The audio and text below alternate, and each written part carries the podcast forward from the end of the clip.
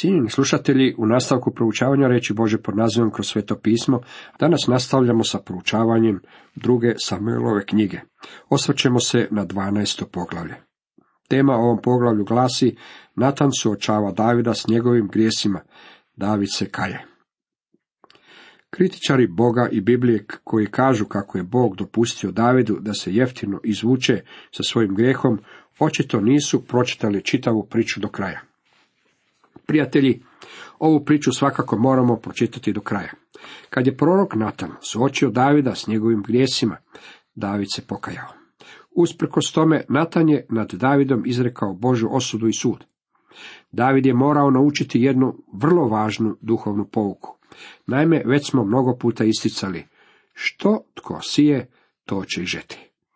Kao što Pavao piše Galačanima u šestom poglavlju sedmom redku. Boži čovjek može upasti u greh, međutim on nikako neće i ostati u istom grehu.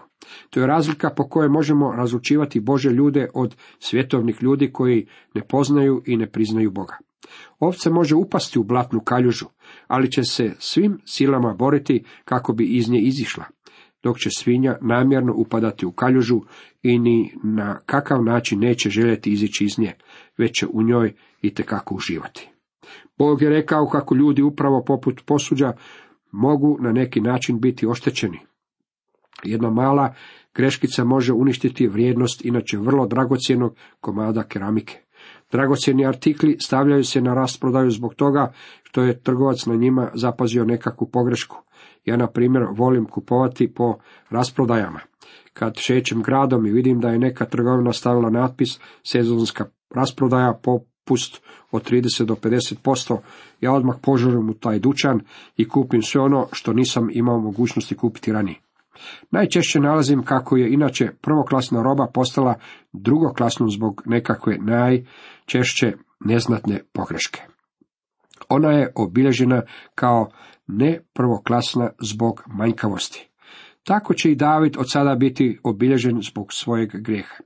U 11. poglavlju vidjeli smo Davidov grijeh u svoj njegovoj crnini i odvratnosti. Božja riječ ne pokušava taj grijeh ni na koji način ublažiti, jako se to moglo učiniti. Božja riječ ne ispire crninu sa Davidovih postupaka. Njegovi su grijesi crni, poput ugljena, mračni poput noći, prljavi niski i duboki kao mračne dubine pakla. David je sagrešio. Ono što je David učinio bilo je zlo u Božim očima i Bog će poduzeti nešto u svezi s tim. Vidite, Bog je učinio nešto u svezi s čovjekovim grijehom. On je dao gospodina Isusa Krista kako bi umro na križu na taj način je on platio kaznu moju i vašu. Toliko je grijeh ogavan u Božim očima. Bog je taj koji je rekao kako je grijeh toliko mračan da je za njegovo isplaćivanje bila potrebna smrt njegovog sina. Ako usprkos ovim informacijama okrenete svoja leđa Bogu, tada ćete biti izgubljeni. Bilo kako bilo, ako ste Boži čovjek i upadnete u greh, Bog će na svoj način obračunati sa vama. Davida smo ostavili u 11. poglavlju kako sjedi na svom prijestolju u samo zadovoljnom spokoju. Mislio je kako se jeftino izvukao sa svojim grijehom, međutim bio je i tekako u krivu. Od sada nadalje David će čitavi svoj život živjeti u žaljenju zbog toga što je taj odvratni greh uopće i počinio. U prvom stiku 12. poglavlja upoznajemo se s Natanom, koji je jedan od najhrabrijih ljudi koje susrećemo na stranicama Biblije. David je jednostavno mogao podići svoje žezlo i bez riječi osuditi Natana na pogubljenje zbog njegove smijonosti i otvorenosti. Bilo kako bilo, ovo sve nije sprečavalo Natana u provođenju Bože volje. Jahve posla proroka Natanak Davidu. On uđe k njemu i reče mu, u nekom gradu živjela dva čovjeka, jedan bogat, a drugi siromašan. Natan će Davidu ispričati jednu priču. To će biti priča koja će Davida oslikati kao da promatra svoj odraz u zrcalo. Božja riječ je takva, poput zrcala u kojem možemo vidjeti kakvi smo u stvarnosti. Natan će tako u jedno vrijeme držati podignuto ovo zrcalo kako bi David mogao dobro i jasno vidjeti kako izgleda u Božim očima. Kada je Natan došao k Davidu, vjerojatno je vladalo zatišje u državničkim poslovima. S obzirom da je Natan bio Boži prorok, David ga je upitao, imaš li za mene kakve novosti od Boga? Imao je. Ispričao je Davidu priču o dvojici muškaraca iz jednog grada. Jedan od te dvojice bio je bogat, dok je drugi bio siromašan. Tipična priča vele gradova koji imaju svoj geto i svoj visoki stalež. Bogati imaše ovaca i goveda u obilju, a siromah nemaše ništa osim jedne jedine ovčice koju bjaše kupio. Hranio ju je i ona je rasla kraj njega i s njegovom djecom. Jele od njegova zalogaja, pila iz njegove čaše, spavala je na njegovu krilu, bila mu je kao kći. Priča o bogatom i siromašnom čovjeku zvuči nam jako poznato. Bogataš je imao mnogo stada, siromah je imao samo jednu jedinu ovčicu.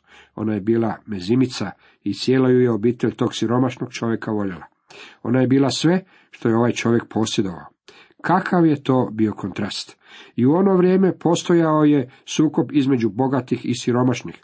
Ja osobno mislim kako glavni problem među ljudima danas nije problem rasne netrpljivosti, već je to sukob između kapitala i radne snage, između bogatih i siromašnih. I dođe putnik bogatom čovjeku, a njemu bilo žao uzeti od svojih ovaca ili goveda da zagotovi gostu koji mu je došao, on ukrade ovčicu siromaha i izgotovi je za svog pohodnika. Nata nam ovdje priča priču koja zvuči poput one koju svakodnevno slušamo i gledamo oko sebe, zar ne? Siromah nije imao ništa osim te malene ovčice. Bogataš je obilovao svime, no ipak je bio gulikoša. Ne volim diskutirati o politici, ali bih na ovom mjestu želio iznijeti jedno načelo koje nam se jednostavno nameće u ovom svijetu ispunjenom grijehom. Vidim da kada su izbori, sve političke stranke u svijetu govore kako imaju rješenja za sve probleme, a sve samo zato da bi svoje kandidate progurale u vladine urede i na vodeće položaje. Ja osobno nemam povjerenja u čovjeka. Ne mogu misliti kako će i jedan političar u svijetu ići na ruku siromašnima. To nije nikada bio slučaj, niti nikada neće biti slučaj. Nemojmo sami sebe zavaravati takvim pričama. Zanimljiva je stvar vezana uz vladine programe za pomoć siromašnima. Nameću li oni posebne poreze bogatima? Ne. Porezi rastu za ostatak nas. Svakako mi se oduzima moja malena ovčica, koja je jedina koju imam.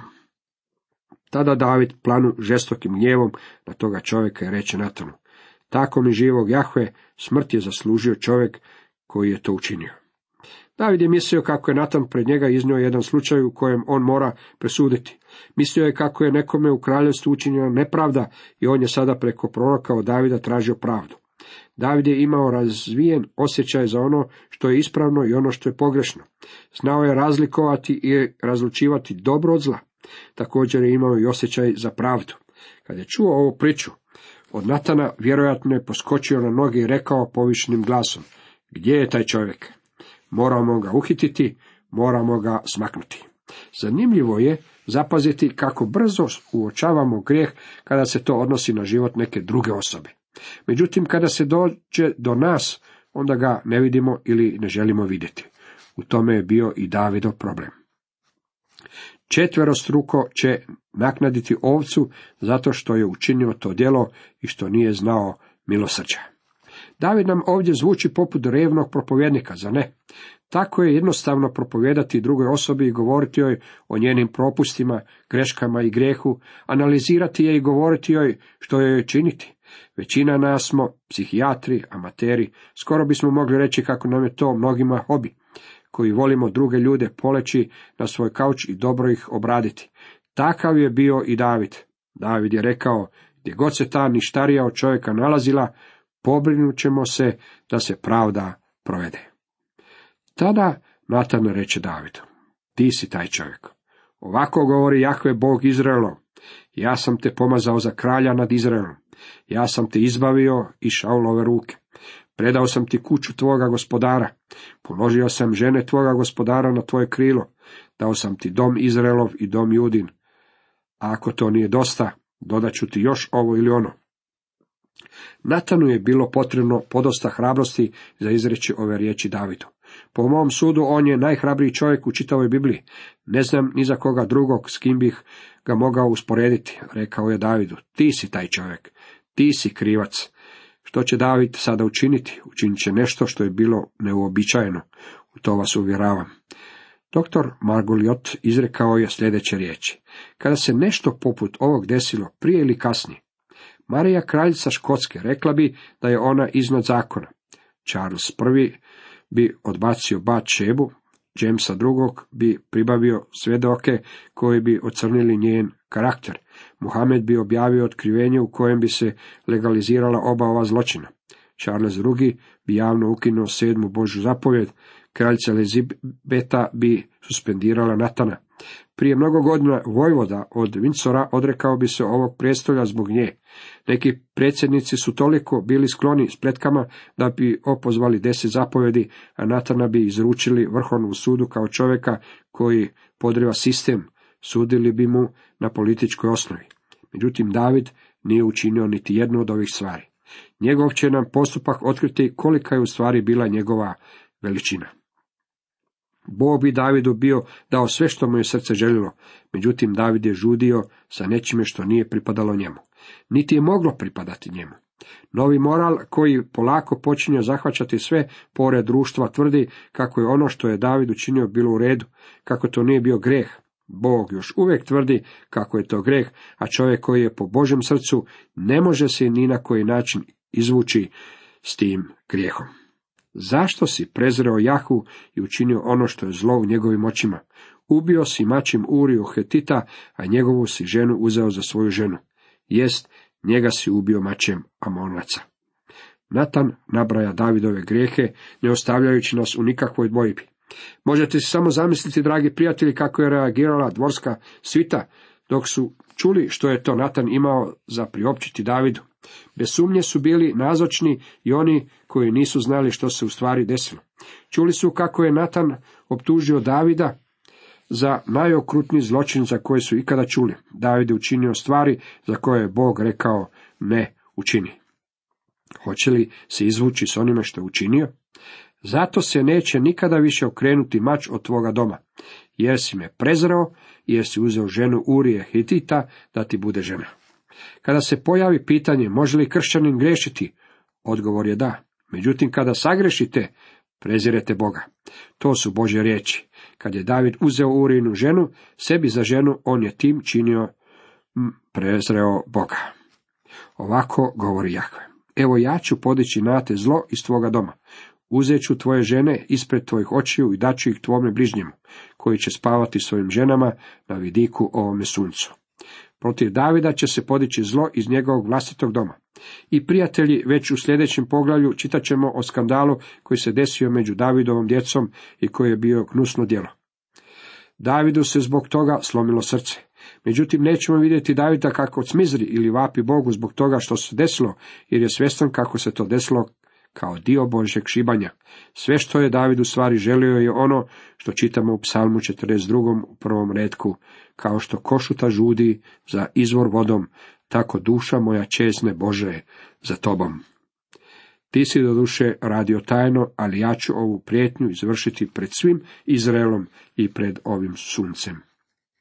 Tada David reče Natanu, sagriješio sam protiv Jahve, a Natan odvrati Davidu, Jahve ti oprašta tvoj greh, nećeš umreti.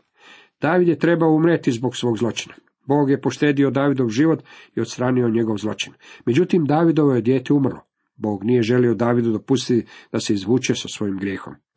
Ali jer si tim dijelom prezreo Jahvu, neminovno će umreti dijete koje ti se rodilo i prijatelji. Boži neprijatelj još uvijek hule na Boga zbog onoga što je David učinio. U svojoj pastorskoj službi često sam se susretao s ljudima koji su mi postavljali uvijek isto pitanje. Kako je Bog mogao odabrati čovjeka poput Davida? Oni bi zatim buljili u mene iščekujući što ću im odgovoriti na njihovo ne što postavljeno pitanje. Neprijatelji Boga još uvijek su vrlo aktivni u huli na Bože ime. Sada će Bog kazniti Davida. Potom Natan ode svoje kući, a Jahve udari dijete koje je Urina žena rodila Davidu i ono se teško razbolje. David se molitvom obrati Bogu za dijete. Postio je, vraćao se kući i ležao preko noći na goloj zemlji, pokrivenu vrećom. a starješine njegova doma stajahu oko njega da ga podignu sa zemlje, ali on ne htjede i ne okusi s njima nikakva jela. David je došao pred Boga i molio ga za dijete, da mu poštedi život. Međutim, Bog ne odstupa od svoje riječi na koncu je dijete umrlo. Kada se to desilo, njegovi sluge okljevali su Davidu reći što se desilo. Konačno je David sam shvatio kako je dijete umrlo. A David opazi da njegovi dvorani šapću među sobom i on shvati da je dijete umrlo. I upita David svoje dvorane, je li dijete umrlo? A oni odgovoriše, umrlo je. Tada David usta sa zemlje, okupa se, pomaza se i preobuče se u druge haljine. Zatim uđe u dom Jahvin i pokloni se. Vrativši se potom svojoj kući, zatraži da mu dadu jela i jeo je. Davidovi sluge začuđeni su ovakvim njegovim postupkom. Kad je dijete bilo živo, David je bio odjeven u kosret i posipavao je glavu pepelom. Kad je dijete umrlo, trebao je biti izvan sebe od tuge. Umjesto toga ustao je, okupao se, preodjenuo i zatim odišao u Boži dom kako bi se poklonio Bogu. Normalno je da su njegovi sluge od njega tražili objašnjenje za ovakve nesvakidašnje postupke. A on odgovori, dok je dijete bilo živo, postio sam i plakao, jer sam mislio, tko zna, Jahve će se možda smilovati name i dijete će ostati živo. A sada kad je umrlo, čemu da postim? Mogu li ga vratiti? Ja ću otići k njemu, ali se ono neće vratiti k meni. David je znao kako je malo dijete spašeno. Rekao je, ja ću jednog dana otići k njemu. David je znao da kada ga stigne smrt, bit će ponovno sjedinjen sa svojim sinom. Dijete koje umre u ranoj mladosti odlazi k Bogu. U Mateju 18.10 zapisane su ove riječi gospodina Isusa. Pazite da ne prezrete ni jednoga od ovih najmanjih, jer kaže vam, anđeli njihovi na nebu uvijek gledaju lice oca mojega koji je na nebesima. Riječ anđeli u ovom stihu trebalo bi prevesti sa duhovi. Kad malo dijete umre, to dijete odmah odlazi u Božu prisutnost. Tako je učenje Bože riječi. Ne znam kako je sa vama, ali mene ova istina znači mnogo, jer imam jednu malenu ondje i radujem se danu kada ću biti s njom. David se mogao radovati kada mu je umro sin, jer je znao da će ga jednog dana ponovno vidjeti. Međutim, to nije bio slučaj sa njegovim sinom Apšalomom, koji je umro mnogo godina kasnije. Zbog Apšaloma Davidu se slomilo srce. Kad je umro, David je plakao i žalovao. Zašto? Zato što nije bio siguran je li Apšalom bio spašen, pa nije sa sigurnošću mogao tvrditi kao u ovom slučaju ja ću otići k njemu. Potom David utješi svoju ženu Bašebu, dođe k njoj i leže s njom. Ona zatrudnje i rodi sina komu nadjenu ime Salamon. Jahve ga zamilova i objavi to po proroku Natanu. Ovaj ga nazva imenom Jedidja, po riječi Jahvinom. Ime Jedidja znači onaj kojeg Jahve ljubi. Ovo ime Bog dao Salomonu kroz svog proroka Natana. Joab navali na rabu sinova Amonovih i osvoji kraljevski grad. Tada Joab posla glasnika k Davidu s porukom. Ja sam navalio na rabu i osvojio grad uz vodu. Sad ti saberi ostalu vojsku, opkoli grad i osvoji ga, da ne bih ja osvojio grada i dao mu svoje ime. I skupi David svu vojsku, krenu na rabu, navali na grad i zauze ga. David se sada vratio na bojno polje na kojem je trebao i biti sve ovo vrijeme. Davidov se kraljevstvo nastavlja proširivati i rasti i David postaje jednim od najvećih vladara svoga doba. Što je s njegovim grehom? Je li se izvukao s njim? U sljedećem poglavlju vidjet ćemo kako je David imao jednog sina koji je počinio gnusan zločin. Silovao je svoju polusestru, Davidovu kćer. Apšalom, brat djevojke koja je bila silovana, ubio je momka. To je bio pravi skandal u kraljevskoj obitelji. Možete si samo zamisliti kako se vijest brzo proširila po čitavom Izraelu. Ljudi su govorili, pogledajte kakav kralj upravlja nama. Pa taj ne može upravljati niti vlastitim domaćinstvom. Jadni David. Prije nego što završimo sa Davidovim životom, osjećam se da bih želio nešto reći Bogu. Dovoljno si ga šibao, zašto malo ne udaljiš svoju šibu sa njegovih leđa? Međutim, znate, David nije nikada izrekao ove riječi. David je odlazio u Božju prisutnost i vapio. Smiluj mi se, Bože, po milosrđu svome, po velikom smilovanju, izbriši moje bezakonje, operi me svega od moje krivice. U grijeha me moje očisti. Vrati mi radost svoga spasenja i učvrsti me duhom spremnim. David je svim silama želio obnoviti svoje zajedništvo s Bogom. Cijenjeni slušatelji, toliko za danas.